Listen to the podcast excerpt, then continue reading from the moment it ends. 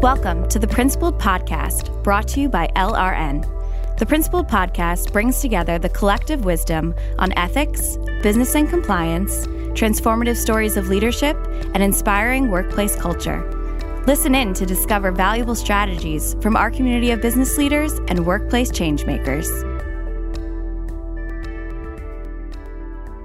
You are probably familiar with the concept of modern slavery. You'll have heard that it's on the rise and that criminal organizations are becoming more sophisticated about it.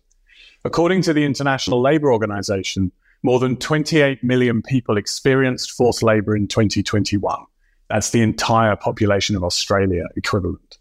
So, what can be done about it? How can we, as ethics and compliance professionals, make a difference? Hello, and welcome to another episode of LRN's Principled podcast. I'm your host for today, Matt Plass, Global Head of Segments at LRN.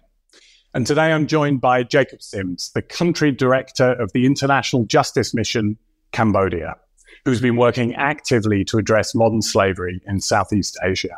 Jake is a real expert in this area. He's worked on human rights and development challenges facing Southeast Asia for over a decade spanning issues from governance in the Philippines to internal displacement in northern Myanmar to labor rights in Cambodia. He currently leads a team of investigators, lawyers, social workers, programmatic and operational staff in the fight against violent labor exploitation. Jacob's team at IJM mounted one of the earliest programmatic responses to the human trafficking epidemic emerging within scamming compounds in Cambodia and they have helped facilitate the rescue of over 100 individuals to date. So, Jake, thanks for coming on the Principled podcast and continuing the conversation we started at the ACAMS conference in Singapore last month. Thanks, Matt. Great to be here and great to be speaking with you again. Wonderful. So, first of all, Jake, tell us about yourself. Where are you from? What's your background? How did you get involved with International Justice Mission? Thanks, Matt. I'm from the US and actually started my career as an IJM intern back in 2009 at their headquarters in Washington, D.C. That intern experience sort of opened my eyes to the violent oppression which consumes the lives of billions of people around the world. And I was so fascinated and compelled by what I learned that summer that I continued moving in the direction of a vocation in the human rights and development space and that journey ultimately took me to many different contexts around the world, contributing to efforts to respond to some of these big human challenges. And I re encountered IJM's work in 2018 almost by coincidence while working on a project in northern Colombia, looking at issues of violence against vulnerable migrant workers coming over the border from Venezuela. So IJM was considering opening an office in Colombia around the same time, and I had a chance encounter with their regional president, Pablo Vieira, which put IJM back on my radar. And about a year later, Pablo suggested I apply for my current role in Cambodia, and it's been a really terrific fit. Great. And one of the things, Jake, that struck me in our conversation at ACAMS Singapore was the idea that the perpetrators of fraud are often themselves victims of modern slavery. So you have, in effect, two or more victims associated with each crime. Now, maybe you can tell us a little bit more about that, how it happens, and at what kind of scale. Sure, absolutely. This is actually a really unique case type for us at IJM dealing with victims of what we call forced criminality. So essentially, people from around Southeast Asia and increasingly the world are being tricked in mass by fraudulent recruiting ads found on major social media platforms and trafficked to Cambodia, to Myanmar, to Laos, several other countries. And when they arrive, they're held against their will in large militarized compounds and forced to conduct scam calls targeting folks from all over the world.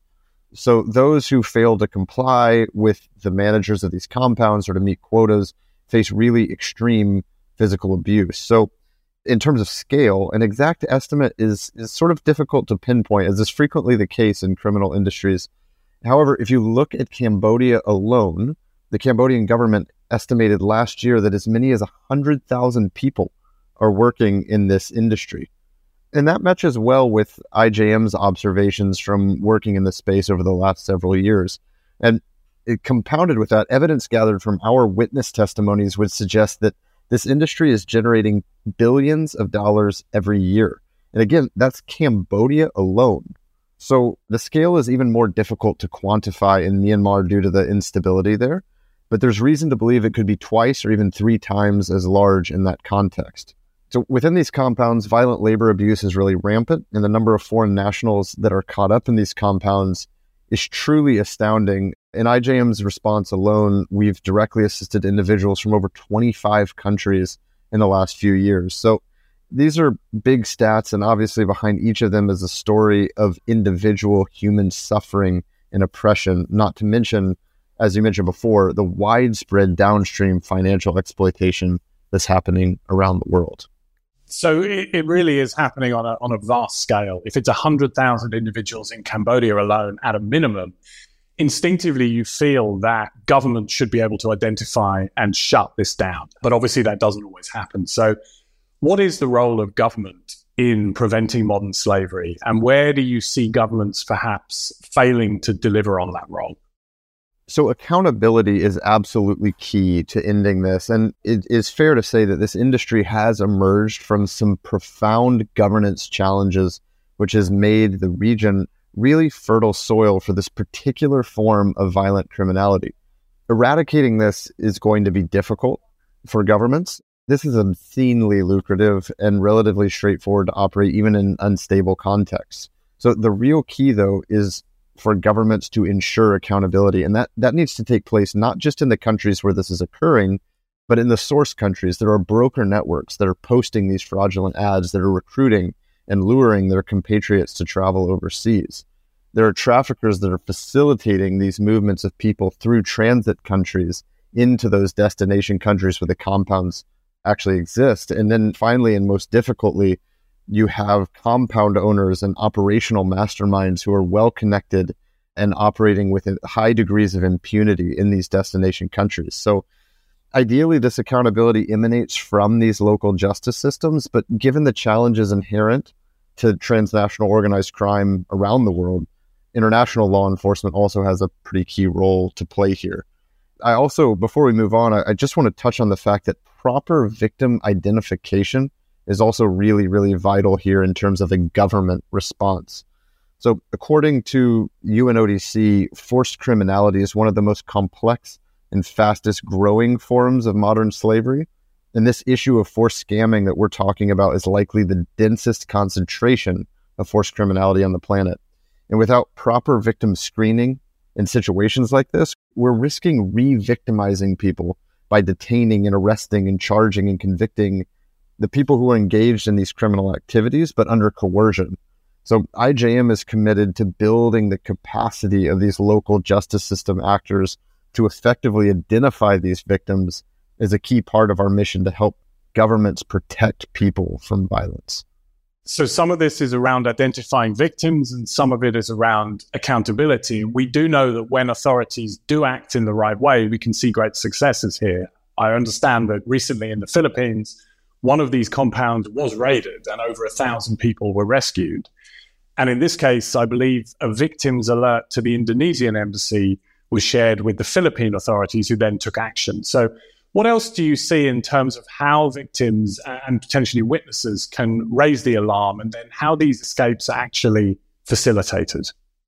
So, this is a new and emerging issue. So, the channels for folks to request help are still emerging and formalizing. The people in these compounds, though, are often quite desperate given how brutal the circumstances are and are using just about every channel at their disposal to find a way out. So, our team at IJM has been responding to this issue for the last two and a half years and have been contacted in just about every way imaginable. Folks are reaching out to our hotline, our main corporate email address, through other NGOs in the countries that we operate in, through relatives in other countries we've helped rescue a number of people actually who first reach out to me or other staff members personally on social media.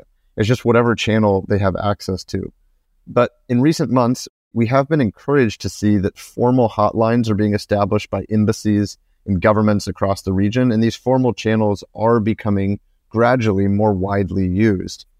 However, the barriers to folks reaching out still remains pretty high, because the physical abuse within these compounds is often perpetrated and targeted against the people who are trying to leave.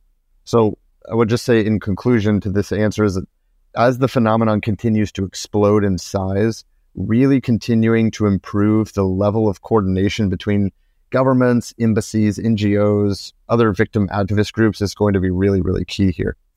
Right. And and if somebody is listening to this and perhaps doesn't know which channel they could use to speak up, is the IJM website a good place to start?